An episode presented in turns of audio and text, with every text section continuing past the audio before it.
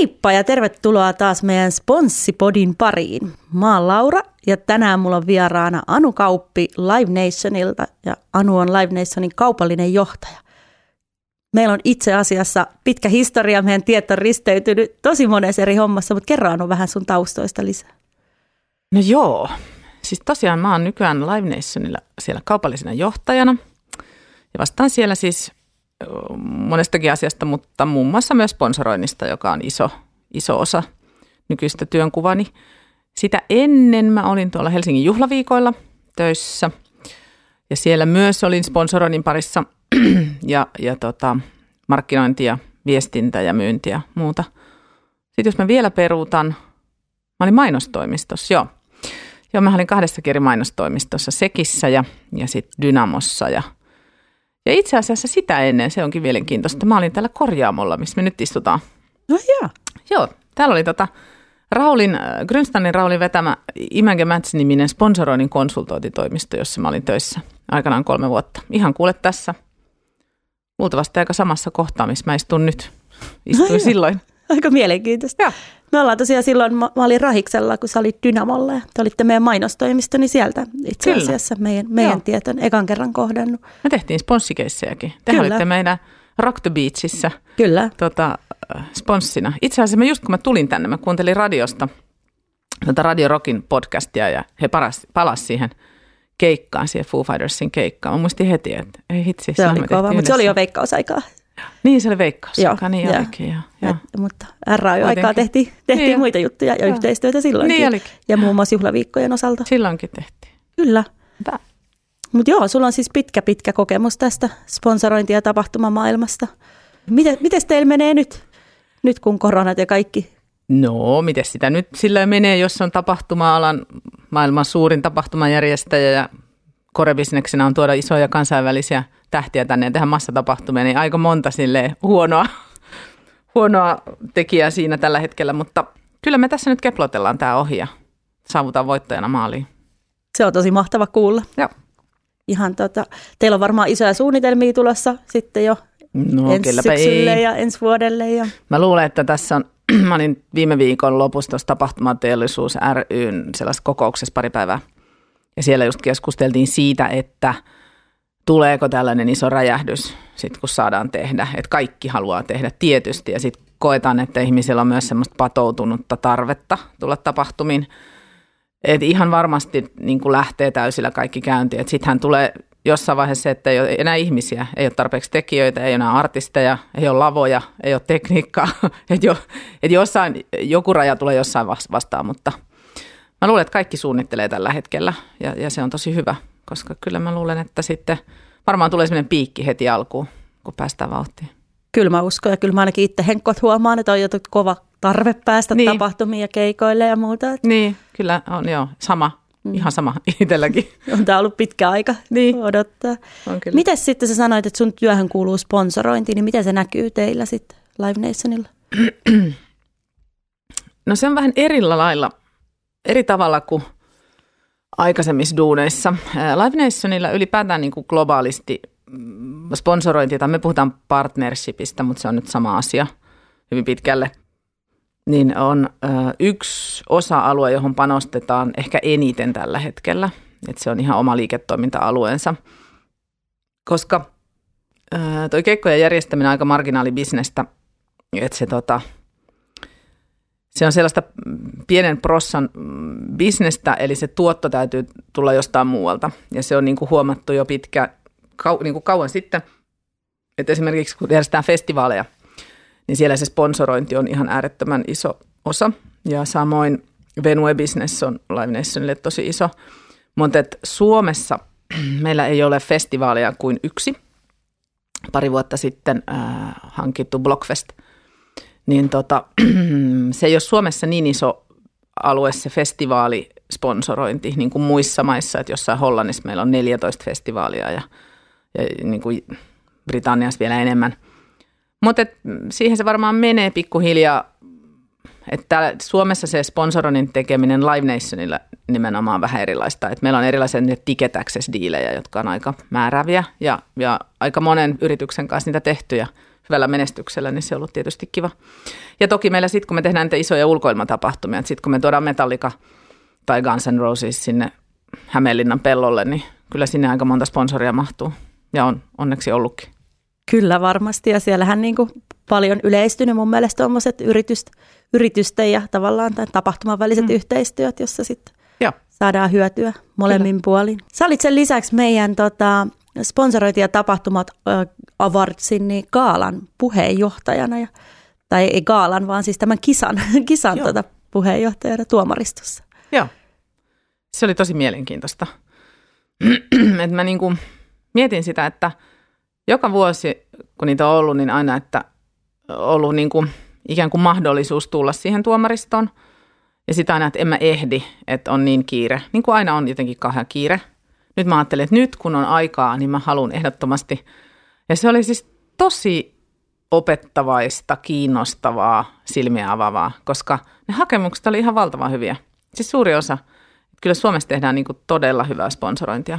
Niin tehdään. Siis ihan älyttömän hyvää. Ja se niin kuin, huomaa aikas, aikaisempinakin vuosina tässä spotissa, kun me ollaan tavattu ruotsalaisia kollegoja ja järjestetty yhteisiä seminaareja ja muita, että, että Suomessa sellainen niin kuin sponsorointiin käytettävä sellainen innovatiivisuus ja monipuolisuus on ihan toista luokkaa kuin monessa muussa maassa.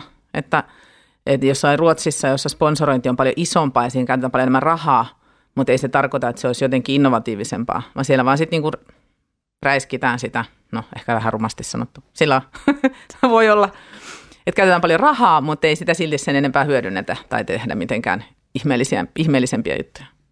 Kyllä, ja mun mielestä ainakin Suomessa on niin kuin nimenomaan löydetty viime vuosina se, että sponsorointi on niin kuin teilläkin niin enemmän just sitä semmoista yhteistyökumppanuutta, hmm. että siinä tavallaan hyödytään myös niin kuin kaupallisesti ja puolia toisin niin kuin on.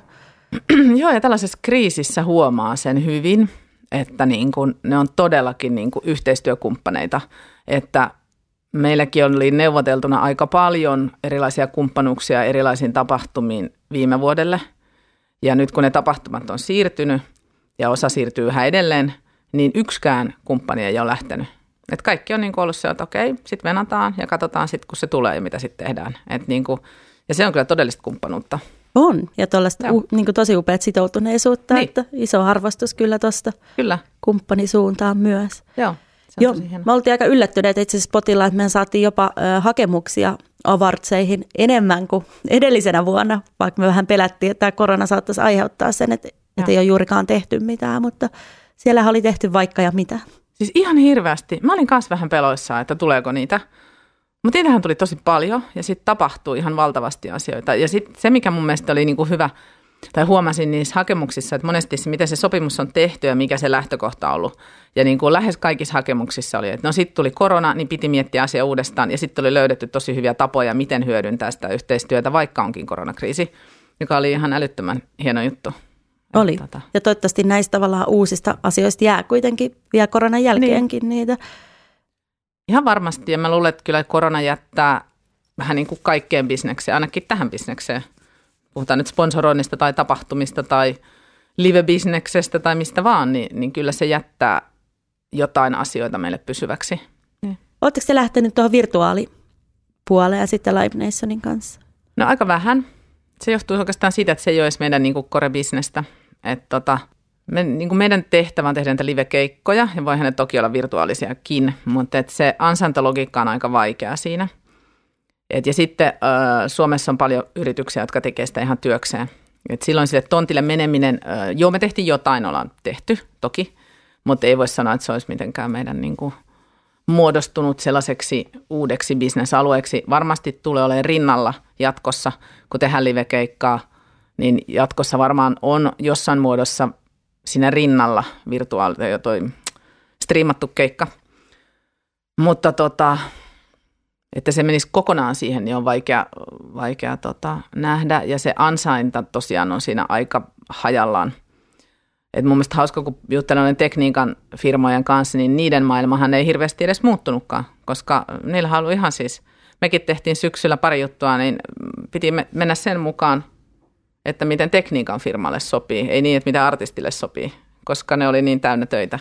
Kyllä, joo, ja sen näkee kyllä, että se, Niin. siellä alalla se ei ole ollut. Totta kai livekeikat puuttuu sieltäkin, mutta ne on pystynyt Niin. aika hyvin paikkaa sen just Kyllä. näillä. Ja se on tosi hieno asia. Että Todella, kyllä. Eli semmoiset hybriditapahtumat voisi olla teillä niin. Niin Niin. tavallaan tulevaisuutta. Se varmaan on joo, ja, ja hybriditapahtumat ylipäätään esimerkiksi niin kuin B2B-puolella ja koulutuspuolella, jos puhutaan tapahtumista, niin nehän on aivan varmasti tulossa ja lujaa. Et, et siinä, siinä on niin eri se tapahtuman ikään kuin ydin ja se, mitä siltä halutaan.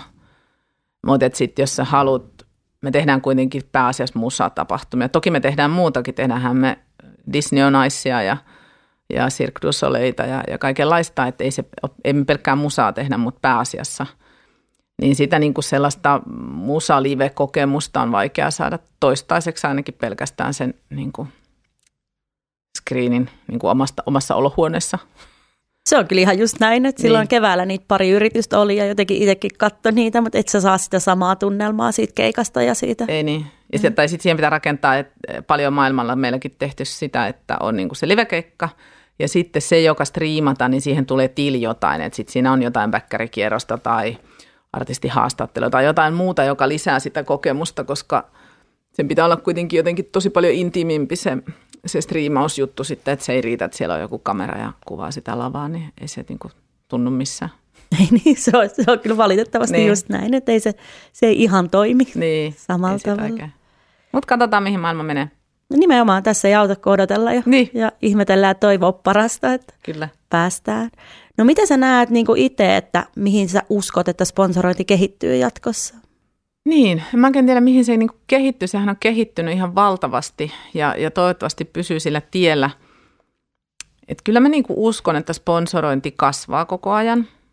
Ja tässäkin niin vaikeassa tilanteessa, en tiedä, täytyy kysyä noita lukuja sitten, kun tehdään tutkimuksia, että mitä, mitä siellä on tapahtunut, mutta pelkästään tämmöinen omakohtainen esimerkki, että, että meilläkin kaikki kumppanit on säilynyt koska se on, sponsorointihan on semmoista pitkäjänteistä tekemistä, että se ei ole mitään sellaista kvartaali niin kuin tulosten hakemista. Et ehkä se monipuolistuu ja mm, sponsorointi on, miten mä sen näen, koska sehän on kauhean sellaista,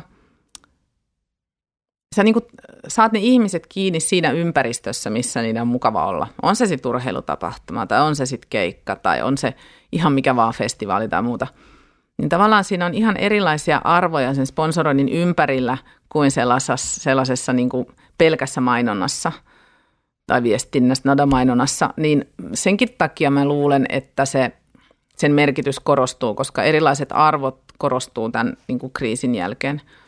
Ja, ja, ja just sellainen monipuolisuus, mitä sponsoroinnin kautta voi tehdä, miten, no jos miettii ihan yrityksen kannalta tai sen kohteen kannalta, niin siinä on niin monia erilaisia ulottuvuuksia, mitä niin kuin perus yksisuuntaisella mainonnalla ei koskaan saa. Ja sitten vielä kun kohderyhmät on niin pirstaloituneita nykyisin, niin, niin että et sä et saa niitä niin kuin kiinni niitä ihmisiä.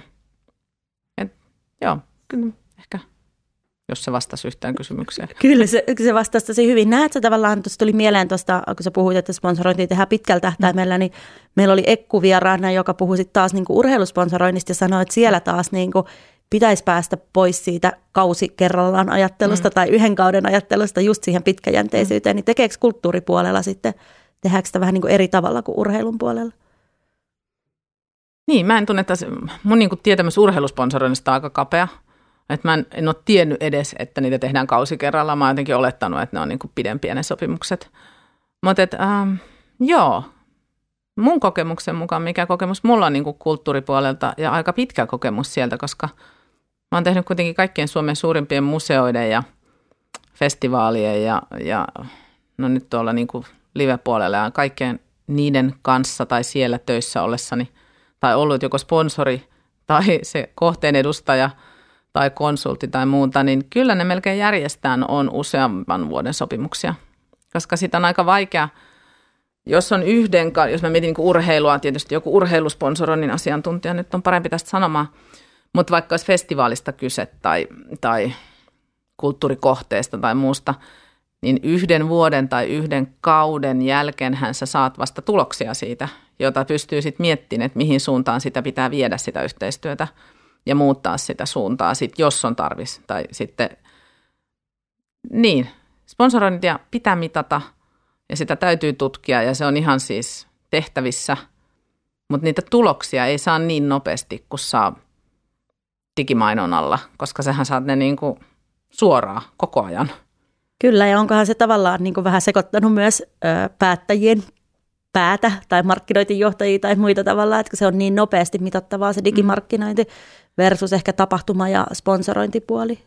Varmasti, ja, ja siis mä muistan ehkä joku kymmenen vuotta sitten, kun tuli tällainen tosi vahvasti tämmöinen kvartaalitalousajattelu, niin sehän oli ihan hassua, että, että meilläkin oli siihen aikaan niitä asioita, mitä teki, niin niissä yrityksissä mitattiin tulosta niin kuin neljännes kvartaaleen – ja sitten sitä sponsorointia sinne yritettiin tuupata mukaan. Se oli ihan niin kuin älytöntä, että ethän se nyt siinä ajassa saa mitään. Mutta mikä myös siinä markkinointijohtajien ajattelusta tai yritysten markkinoinnin, kuka ikinä siellä päättää sitä sponsoroinnista, on se, että se on ainakin ennen oli hyvin erillään siitä markkinoinnista. Että se jotenkin ajateltiin silleen, että no meillä on tämä markkinointisuunnitelma ja markkinointistrategia ja sitten niin, ja sit meillä on tuo sponsorointi ja se oli niin kuin erikseen siellä jossain oleva palikka – joka sitten vähän unohtui ja sitten se vähän jäi sinne ja sitten niin mietittiin vuoden kahden päästä, niin tekikö kukaan mitään täällä? No ei tehty, että kun se niin kuin nykyisin otetaan enemmän siihen yrityksen kokonaismarkkinointisuunnitelmaan niin mukaan, joka on tosi hyvä asia. Ei varmasti ihan vieläkään siinä määrin, kun sitä voisi ottaa ja hyödyntää. Ei varmasti, ja tästä on tullut, kun on ihmisten kanssa jutellut, mm. niin moni on just tätä samaa sanonut, että, että sponsorointi tavallaan on niin kuin ihan omanaan, että se ei välttämättä ole niin kuin osa niin. markkinointia. Se on niin kuin outoa, koska silloin kun se yritys tekee päätöksen sponsoroida jotain kohdetta, niin mä toivon, että se miettii ne niin kuin, miksi, että mikä tämä brändi näkyy, niin kuin brändin lähtökohta, onko tässä joku brand match, mitkä ne kohderyhmät, mitä sieltä haluaa tavoitella ja, ja mitä sieltä haluaa. Haluaako sen kohteen kautta myyntiä vai näkyvyyttä vai verkostoja, mitä kaikkea se voi olla, mitä sieltä kautta tulee. Niin tavallaan kun siellä on niin monta ulottuvuutta sponsoroinnissa – että jos et sä niin kuin mieti sitä, niin sulla jää hyödyntämättä paljon asioita siitä. Sitten sä maksat siitä, kohteesta ja ikään kuin et käytä sitä kaikkea potentiaalia, mitä siellä on. Me ollaan puhuttu paljon myös tässäkin podissa niin kuin vaikuttajamarkkinoinnista mm. ja tavallaan sponsoroinnista. Niissähän on paljon myös samoja mm. piirteitä. Ja nyt taas vaikuttajamarkkinointi on tosi in jotenkin. Mm. Niin näet sä, että sieltä olisi imettävissä niitä juttuja myös niin kuin sponsoroinnin puolelle? No varmaan joo, on kyllä. Mä itse aika huonosti tunnen sitä vaikuttajamarkkinointia. Toki tunnen, kun nyt aika paljon tuolla meilläkin sitä tehdään. Mutta tota, se vaikuttajamarkkinointi on hyvin sellaista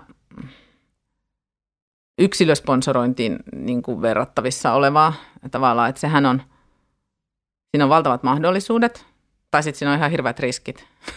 se on vähän niin kuin, niin, että missä, välissä, missä vaiheessa sitä vaikuttajasta tulee ikään kuin artisti tai mi- miten se niin kuin menee. Se riippuu toki, että minkä alan vaikuttaja on, mutta niin. Se, ja se liittyy mun mielestä aika paljon myös kohderyhmiin, että ketä haetaan ja, ja, ja minkälaista. Se vaikuttajamarkkinointihan on tosi nopeaa verrattuna sponsorointiin. Et siellähän sä saat niin kuin nopeasti asioita ulos ja, ja varmasti tuloksiakin, mutta kuinka pitkä aikaisia ne on. Et vaikuttajamarkkinointi on mun käsityksen mukaan niin uutta, että meillä ei ole esimerkkejä vaikuttajista, jotka ovat 20 vuotta vaikuttaneet tähän tilanteeseen tai asioihin tai ylipäätään yhteiskuntaan tai mihinkään. Mutta meillä on aika paljon esimerkkejä sponsoroinnista, että minkälaisia kohteita on ollut 20 vuotta ja ne on ollut niin kuin, mitä siellä on tehty ja minkälaisia niin kuin, tuloksia on saatu ja, ja minkälaista brändiä ne on rakentaneet ja – ja muuta. Että niin kuin, aika näyttää. Kyllä. Millaisen neuvon sä sitten antaisit tavallaan yritykselle, jos ne vaikka mietitään, että mulla on firma ja mä haluaisin harkita sponsorointia, niin mistä mun kannattaisi lähteä liikkeelle? Ainakin tietysti siitä äh, sen yrityksen niin kuin brändistä, mitä ne hakee. Mikä, mikä on se syy, että ne lähti sponsoroimaan? Että haluatko se, yrityksen, haluatko se yritys hakea sille brändille niin kuin jotain muutosta – haluuks ne, mä monesti mietin asioita sillä esimerkin kautta, että muistan silloin aikanaan, kun Audi oli aika tavallinen auto, ei se ollut mikään ihmeellisen niin kuin premium-auto. Ja se lähti niin kuin hyvin paljon sponsoroinnin kautta kasvattaa, muuttaa sitä brändiänsä, että ne lähti sponsoroimaan sellaisia premium-lajeja ja siitä kasvo. Toki ne teki muitakin toimenpiteitä, mutta et, jos haluaa sitä brändiä muuttaa Tai jos, jos sulla on sellainen yritys ja brändi, joka ei ole kauhean tunnettu, niin, niin kyllähän tunnettuuttakin voi rakentaa. Sä voit tehdä valtavan mainoskampanjan, mutta et voit se lähteä siitä esimerkkinä, mä oon monesti miettinyt sitä AJ-brändiä, joka on siis näitä kalusteita, niin kaikki muistaa sen AJin, että se on aina ollut lätkässä ja jokaisella tuomarilla se AJ-logo. Ja sitten kuitenkaan se ei ole edes mikään B2C-brändi. Et eihän se ole mikään kuluttajabrändi, että se voi mennä ostamaan mistä AJin liikkeestä mitään kalusteita. Että tavallaan, että mitä lähtee hakemaan. Et niin, sitä mä lähtisin, että mitkä sen, niin sen yrityksen tavoitteet on, mitä se hakee. Ja tietysti, että miten se sopii siihen kohteeseen, minkälaisia erilaisia hyötyjä, mitä kohderyhmiä se tavoittaa siellä kohteen kautta. Hakeeko se uusia kohderyhmiä? Sieltä voi tulla kohteen kautta paljon sellaisia, mitä ei sillä yrityksellä nykyisin ole. Tai haluaako se huomioida nykyisiä asiakkaitaan sen kohteen avulla. Ja sitten täytyy muistaa, että sillä kohteellakin on omat asiakkaansa. Että jotenkin aikanaan piirrettiin sellaista kolmiota, joka varmaan on ihan relevantti yhä edelleen, että sponsoroinnin pitäisi osua niin kuin siihen yrityksen kohteeseen ja yleisöön, että niihin kaikkiin. Mutta kyllä ne asiat nyt ainakin, ja mitä muuta sieltä kohteelta voi saada, onko se myyntikanava, se voi olla ihan valtava myyntikanavakin yritykselle. Että kyllä mä niin veikkaan, että kun meillä on Koffi sponsorina aika useassa tapahtumassa, niin ei ne nyt ihan niin puhtaasta sydäme, sydämestään siellä ole, aika paljon siellä bissejä myydään. Kyllä. Et niin kuin. Ainakin jossain metallikan hävellinä keikalla. Niin. Itsekin siellä bissejonossa joskus käyneenä. Niin Kyllä. Jonoa on. Ja kaikki, kaikki sydämet koffille. Ei, ei siinä, mutta siis tokihan se myynti voi olla niin kuin iso, iso niin kuin insentiivi siinä. Miksi lähteä? Verkostot on yksi, jota mä aika usein korostan – se yritys voi saada sen kohteen kautta sellaisia verkostoja, mitä se ei koskaan saa omassa toiminnassaan. Että jos sä oot joku IT-alan firma ja aika tekninen ja muuta, ja, ja sitten sä lähdet sponsoroimaan jotain porjatsia, niin, niin kyllähän sulla avautuu sieltä ihan niin kuin toisenlaiset verkostot. Sä pääset niin kuin siihen niin kuin luovaan puoleen ja kulttuuripuoleen. Parhaassa tapauksessa pääset kaupungin ihmisiin, ne voi olla tosi tärkeitä virkamiehet, mitä kaikkea siellä on. Ja taas siihen yleisöön ja muuhun, että se sitten voi avata aivan toisen tyyppisiä mahdollisuuksia niin kuin bisnekselle ylipäätään, kuin mitä sä tapaisit niin kuin normi, normi niin kuin arjessa ja normibisneksen tekemisessä. Kyllä. Ja tavallaan se muistettavuus, se sun brändin muistettavuus, niin kuin tämä, tämä tota sun kaluste esimerkki oli hyvä, niin tämä AJ, että, että noihan jää paljon paremmin mieleen, mitä sä näet jossain vaikka lätkässä, jossa seuraat lätkää, kuin se, että, niin. että sä näkisit ne telkkarin mainoskatkolla. Niin. Ja sitten se, semmoinen asia, joka nykyisin on tietysti aika jo basic juttu, mutta tämmöinen vastuullisuuden osoittaminen. Sponsoroinnin kauttahan yrityksellä on ihan niin kuin mahtavat mahdollisuudet osoittaa sitä vastuullisuutta. Ja tämän vuoden noissa näissä kilpailu, Watsin kilpailutöissä, niin musta se korostuu ihan älyttömän hyvin. Sä oot lukenut ne kaikki niin kuin mä oon lukenut. Ja niissähän oli, meillä oli erikseen vastuullisuuskategoria, mutta niin kuin puhuttiin, että tarviiko sitä kategoriaa edes tulevaisuudessa. Toivottavasti ei, koska lähes kaikki sponsorointiteot on vastu- vastuullisia jollain tavalla. Kyllä, ja Et siellä se, oli tosi hienoja niin oivalluksia niin sen vastuullisuuden ja tavallaan brändien ja kaikkien niin. yhdistämisestä. Että. Niin jo, ja. Et se on niin kuin äärettömän hyvä, helppo ja sitouttava tapa osoittaa sitä vastuullisuutta.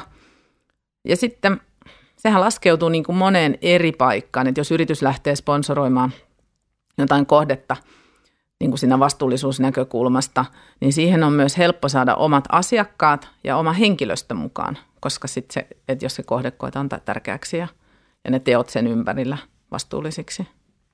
Kyllä, ja sitten tavallaan mun mielestä sponsoroi, sponsoroijallakin on nykyään semmoinen mahdollisuus vaikuttaa niihin arvoihin ja, mm. ja niin kuin tehdä sitä arvopohjasta yhdessä sen kohteen kanssa tavallaan, niin. että löytyy semmoinen mätsi. Että...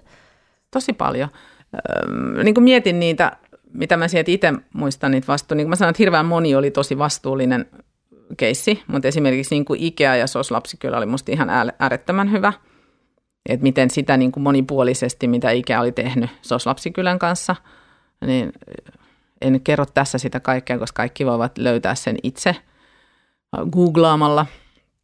Ja samassa Postnord ja tota, koripallo ja kaikkea sellaista. Siellä on niin kuin tosi hyviä, tosi tosi hyviä keissejä. Ja siis ehkä sellainen, jonka, joka mulla on jäänyt erityisesti mieleen vastuullisuudesta, oli silloin, usko sitä viisi, kuusi vuotta sitten. Nyt taas joku lätkä urheiluihminen herää, että eikö se nyt muistaisi vuotta. Mutta silloin kun oli nuorten MM-skabat ja tota, siinä, niin kuin, siinä oli isona sponsorina Ice Hearts, tämä niin kuin jääkiekon hyvän tekeväisyys, että kaikki pääsee pelaamaan lätkää. Mutta nehän on itse hyvän tekeväisyysjärjestö, mutta Supercell maksoi sen, koska Supercell sponssaa Ice Heartsia. Niin silloin se näkyvyys, joka sillä nuorten MM-lätkässä oli, niin ne mahdollisti sen, että se Ice Hearts pääsi sinne ja kertoo joka mainostauolla niiden tekemisestä. Että toi oli musta ihan äärettömän hyvä esimerkki niin todella vastuullisesta ja hienosta kampanjasta. Kyllä, joo, joo. tosi mahtava. Ja olen itsekin nähnyt sitä Ice Heartsin paljon, niin kuin ne on ollut medioissakin paljon joo. esillä. Joo, mutta eihän niillä hyvän tekeväisyysjärjestönä koskaan olisi ollut, tai mistä minä tiedän nyt joku Ice Heartsin ihminen huutaa, mutta tuskin olisi ollut mahdollisuutta olla niin isosti mukana nuorten MM-skaboissa. Kyllä. Ellei se Supercell olisi sitä mahdollistanut. Nimenomaan, tosi hieno teko. Ja sama tavallaan, sitä just luin niitä meidän kisatöitä, niin se mm. Ikea ja SOS Lapsi kyllä, niin tavallaan nehän on ihan mielettömän hyvä brändimatchi. Niillä niin oli se slogan, että koti on paras paikka lapselle. Todella. Tai joku vastaava, mutta tavallaan, mutta ei se olisi tullut mieleen niin, niin kuin tällainen, mutta, mutta sitten, että siellä on hienoa, että on löydetty. On, joo, siis löydetty siis ihan älyttömän hyviä. Kaikkihan lähtee sen yrityksen niin kuin niistä omista tavoitteista ja tarpeista ja mitä se, mitä se hakee.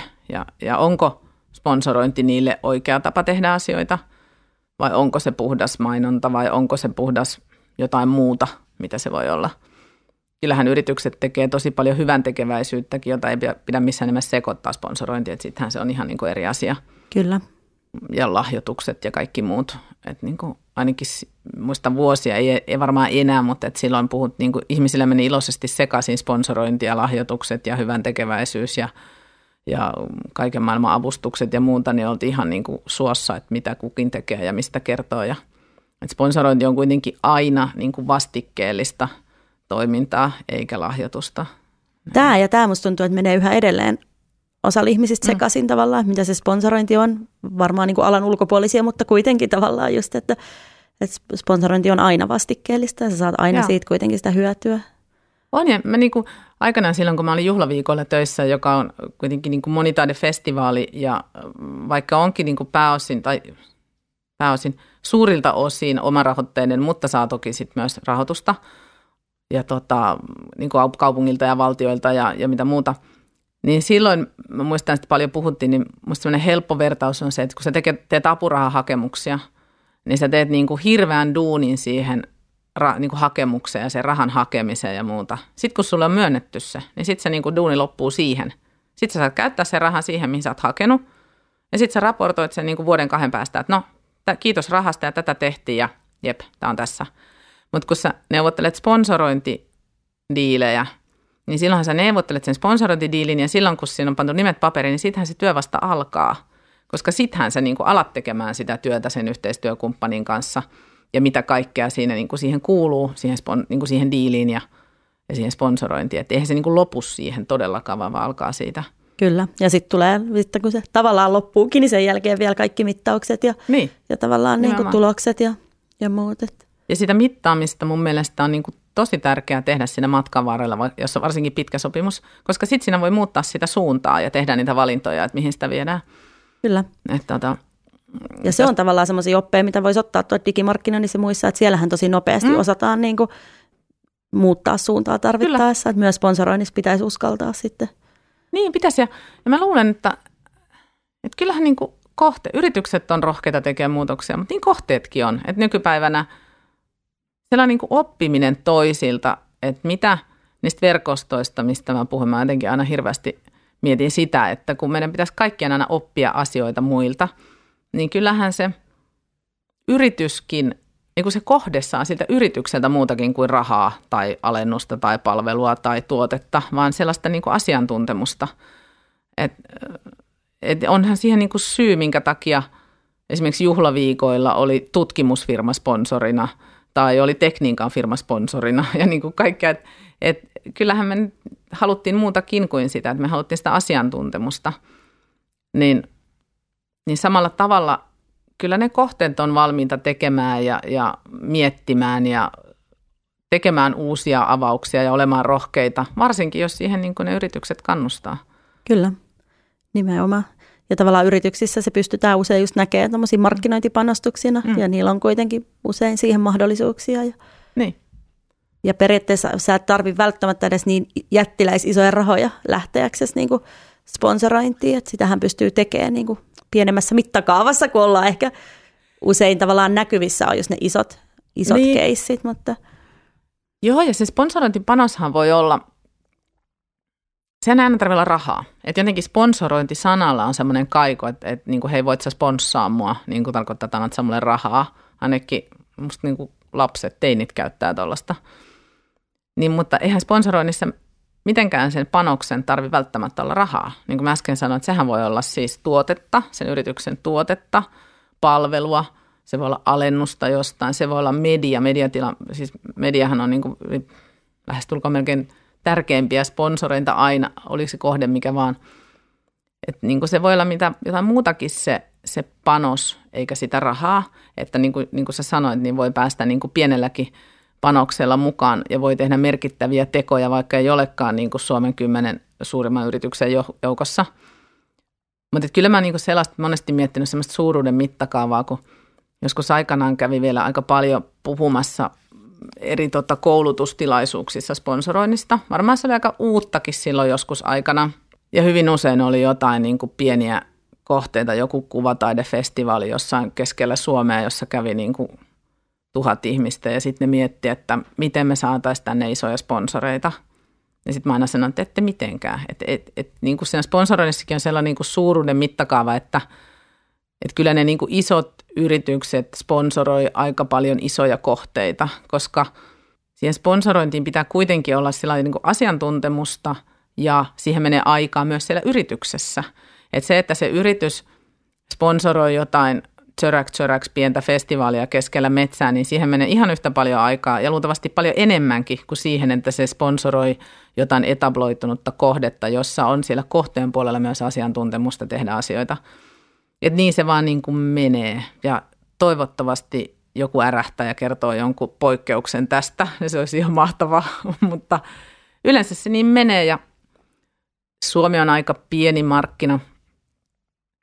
Suomessa on – kuitenkin aika marginaalinen määrä yrityksiä, jotka tekee sponsorointia sillä ammattimaisesti ja, ja niin kuin business-wise, että siitä on jotain, ne näkee sen niin kuin yhtenä liiketoiminnan osa-alueena tai markkinoinnin osa-alueena. Ja, ja kun niitä yrityksiä on kuitenkin aika rajallinen määrä, ja sitten näitä niin kuin kohteitahan on aivan valtava. Että me niin kuin mietin usein sitä valion markkinointijohtajaa, jonka satun vielä tuntemaankin. Siellä on tietysti useampiakin, mutta aika monesta isosta yrityksestä tunnen niitä markkinointijohtajia, jotka siellä on ja joille soittaa niin ihan tauotta kaikki. Niin, niin silloinhan se on aika, aika loogistakin, että sä valitset ne sellaiset ammattitaitoisesti toimivat isommat kohteet. Totta kai, ja kyllähän se maksat tavallaan siitä näkyvyydestäkin, vaikka just jos ajattelet mm. jotain tapahtumaa, siinä niin. on aika paljon eroa, että tuleeko sinne 55 000 ihmistä vai 1000 ihmistä. Niin, niin, niin se on juuri niin.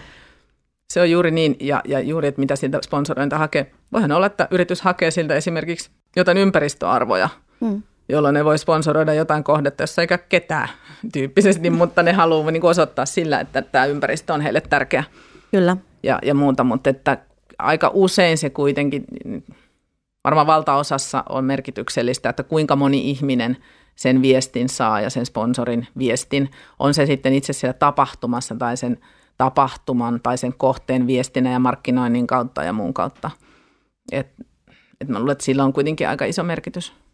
Ja maailma, mä oon ihan varma, että maailma menee tuohon, että ei ole kyse enää siitä, että on niin kuin valtava massa tapahtuma ja siellä vain ne isot yritykset on, koska kyllähän maailma ylipäätään menee siihen, että pienemmät yritykset ja, ja vastuullisuus ja kaikki se, että, että halutaan osoittaa niillä arvoilla.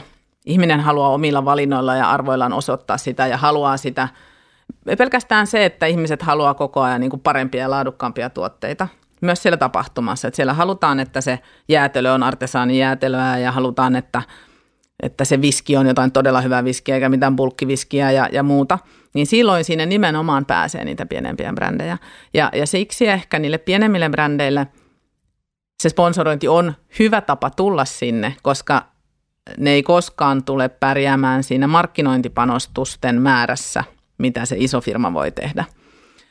Että se on aivan varmasti niille ja miten pienemmät tapahtumat voisi olla sponsorointialustoina, niin esimerkiksi mitä me tehdään Live Nationilla tosi paljon maailmanlaajuisesti, niin kaikki, appli, kaikki festariaplikaatiothan, niin kuin sponsorit hyödyntää niitä tosi paljon.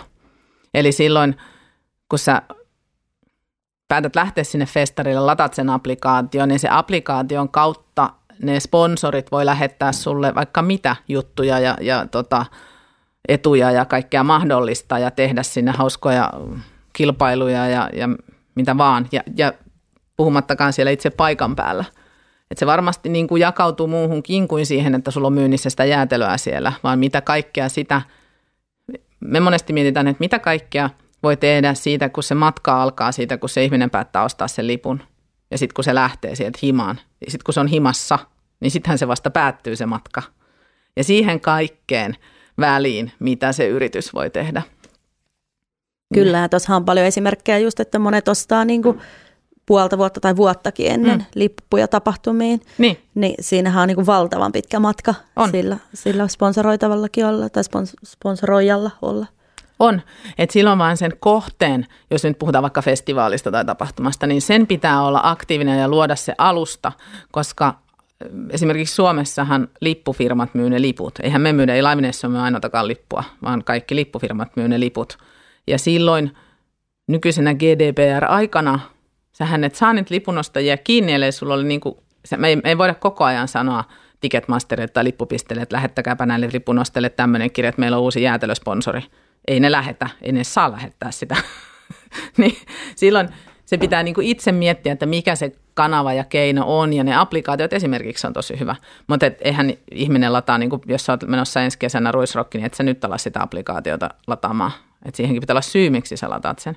Mutta mikä se mun pointti on, että on niin kuin tosi monia kohtia ja pisteitä, niin kuin sä sanoit, pisteitä, mihin se yritys voi miettiä, miten se sitä kohdetta hyödyntää, muutakin kuin sen kaksi päivää siellä tapahtumassa.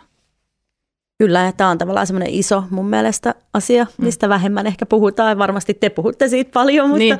tavallaan jos sä ajattelet niin yrityksen edustajana, niin. niin ei välttämättä aina niin. tule ajatelleeksikaan, että, Kyllä. että se matka on pitkä. Ja silloin se digitaalisuus juuri niin kuin antaa siihen valtavat mahdollisuudet nykyisin ja se, että me ollaan niin kaikissa laitteissa koko ajan läsnä ja niin kuin Kyllä. olemassa ja saavutettavissa ja mitä kaikkea. Todellakin. Niin, niin tota, Näetkö paljon eroa tavallaan Suomen sponsorointikentässä verrattuna niin kuin kansainväliseen? No, mä en tiedä, onko mä ihan oikea ihminen tähän vastaamaan. Että varmasti joku muu osaa vastata paremmin, joka on seurannut sitä. Mä toki puhun joka viikko mun kollegoiden kanssa ja meillä on kaikki puhelut ja palaver. Ennenhän meillä oltiin palavere, me reissattiin koko ajan jossain ja, ja muuta. Nykyään ollaan roikutaan sillä Zoomissa. Niin, niin tota, mutta Ähm, niin, en ehkä näe siinä mielessä niin suurta eroa, että mikä mun kokemus on esimerkiksi, mitä mä puhun mun kollegoiden kanssa, miten yritykset sponsoroi eri, vaikka Euroopassa tai Jenkeissä, niin hyvin samantyyppisiä asioita tehdään. Ja, ja Live Nation tietysti isona globaalina toimijana, niin, niin sitten kun tulee joku keissi, niin sittenhän se yritetään saada niin kuin vähän joka maahan – ja, ja niin kuin tällaiset, no esimerkiksi nämä applikaatio, festariaplikaatiot, niin nämähän on niin kuin sillä, että kun se tehdään jossain, niin sitten se niin kuin tykitetään joka maahan. Että niin kuin yritetään jakaa semmoinen, meidän share, share is caring, sharing is caring juttu, että kaikki pitää jakaa koko ajan. Jos sä teet jonkun onnistuneen keissin ja sä jaat sen kaikille sun kollegoille niin kuin Euroopassa ja Jenkeissä, et, et, joka on tosi hauskaakin. Että sieltä hänen tulee jotain semmoista, niin kuin, että vau, wow, ai tommonen juttu, onpa tosi hyvä – mutta se, että onko se erilaista, niin mun mielestä ei. Mä taisin tuossa tämän aluksi sanoa, että Suomessa tehdään hyviä juttuja ja varmaan monipuolisemminkin. Että päinvastoin esimerkiksi sellainen, joka mun mielestä on hyvä esimerkki, Live Nationin yksi isoimpia kumppaneita maailmanlaajuisesti on Amex, American Express. Ja, ja se diili on ollut voimassa vuosia ja on yhä edelleen ja se on niin kuin todella monessa maassa. Ei ihan kaikissa maissa, mutta tosi monessa maassa.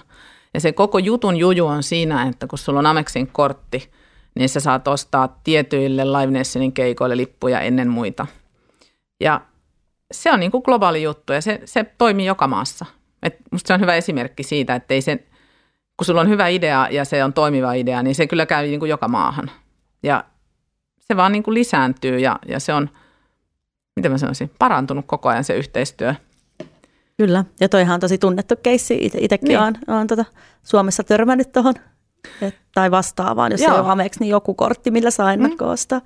Ameksi, joo, ja Ameksi alkaa olla tunnettu siitä, että niillä oli ennen kutsu sitä Amex Invites Program, nykyistä tällä Amex Experiences tai jotain, mutta niillä on semmoinen oma niin kuin, ikään kuin program siellä niiden sisällä, johon liittyy juuri se, että ne haluaa tarjota, silloin kun oot Amexin kortinhaltija, niin se, sulle tarjotaan elämyksiä ennen muita, mahdollisuus saada lippuja elämyksiin ennen muita. Sinne välissä me tehdään paljon muitakin asioita. Tietysti kun on meidän yhteistyökumppani, niin sitten kun me on jotain spessukeissa, niin me tehdään niiden kanssa niitä myös. Me voidaan tehdä joku erikoisvippi johonkin tapahtumaan, johon pääsee vaameeksi kortilla tai kaikkea muutakin. Mutta se on niin kuin mun mielestä äärettömän hyvä esimerkki siitä, että, että aika paljon me ollaan ihmiset aika samanlaisia kuitenkin vähän joka puolella. Kyllä, ja musta ainakin on näyttänyt viime vuosina, että tapahtumakenttää on tosi paljon uinut semmoinen tietynlainen luksus tai sellainen, niin kuin, mm. että tehdään tuommoisia, just vaikka tuommoisia vippejä ja, ja ihmiset ostaa niin kuin herkemmin ehkä ihan yksityishenkilötkin niitä vippejä ja muuta. Oletko huomannut sellaista vai onko tämä vaan mun harha? Ei se ole kyllä harhaa yhtään. Että kyllä ihmiset haluaa, niin kuin vähän kaikessa on semmoinen laadukkuuden leima, mitä ihmiset haluaa. Että ihmiset on valmiita maksaa siitä.